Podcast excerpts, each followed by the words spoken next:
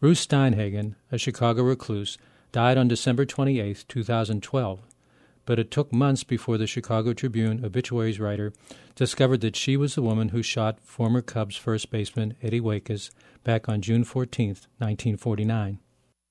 Obsessed with Waitkus when he played for the Cubs, Steinhagen decided to kill him when he was traded to the Phillies. She lured Waitkus into a room at the exclusive Edgewater Beach Hotel, where the visiting Phillies were staying, and after saying she had a surprise for him, pulled a 22 rifle out of the closet and shot him in the chest.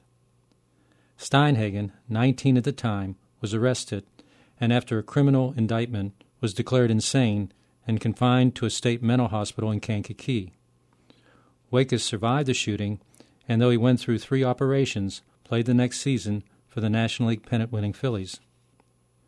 Steinhagen's attempt to kill Eddie Waitkus caused a national sensation and was responsible for drawing attention to the baseball Annies, called baseball Sadies at the time, who worshipped and sometimes stalked professional ball players. It also inspired novelist Bernard Malamud to include a character in his novel The Natural, published in 1952, who shoots baseball phenom Roy Hobbs after luring him to her hotel room. National media outlets, including National Public Radio, ran major stories on Ruth Steinhagen after learning of her death. The stories went into the details of Steinhagen's attempt to kill Eddie Waitkus and reported on her reclusive life after her release from the Kankakee Mental Hospital, where she underwent three years of therapy that included shock treatments. There was little information, however, on Waitkus' life after the shooting. The stories noted that he did return to the Phillies the following season and was part of the Whiz Kids team that won the National League pennant in 1950. They also mentioned that Waitkus refused to press charges against Steinhagen after her release and that he continued to play baseball until his retirement in 1955. In the movie version of The Natural, Roy Hobbs, like Waitkus, recovers from his wound and returns to the game.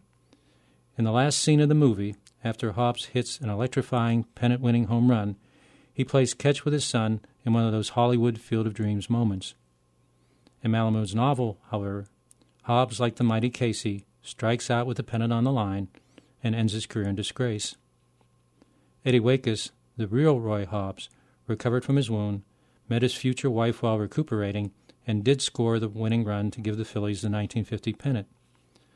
The rest of his career in life, however, reads more like the tragic ending of Malamud's novel than the happily ever after ending of the Hollywood version of The Natural. In 2002, as part of its Writing Baseball series, the Southern Illinois University Press published John Theodore's Baseball's Natural, the story of Eddie Waitkus. In his book, Theodore points out that when Waitkus returned to the Phillies in 1950, he began using amphetamines to get up for games and then drank heavily after games to bring himself back down. When his career ended in 1955, Waitkus was struggling with alcohol addiction and bouts of deep depression. He moved restlessly from job to job, went through a painful divorce, and finally suffered a nervous breakdown. One of the great ironies of Waitkus' life is that, like Ruth Steinhagen, he spent his last years as a recluse. He did find some moments of relief and happiness as a counselor at the Ted Williams baseball camp, but he lived alone and estranged from his family. A chain smoker, he died at the age of 52 from esophageal cancer. Ruth Steinhagen's death brought her infamous act back into public notice, but it also should have been a reminder of Eddie Waitkus' tragic ending. Over the generations, baseball has given its fans so many heroes to worship, but not all of our baseball heroes live happily ever after. This is Pete Peterson for Reading Baseball.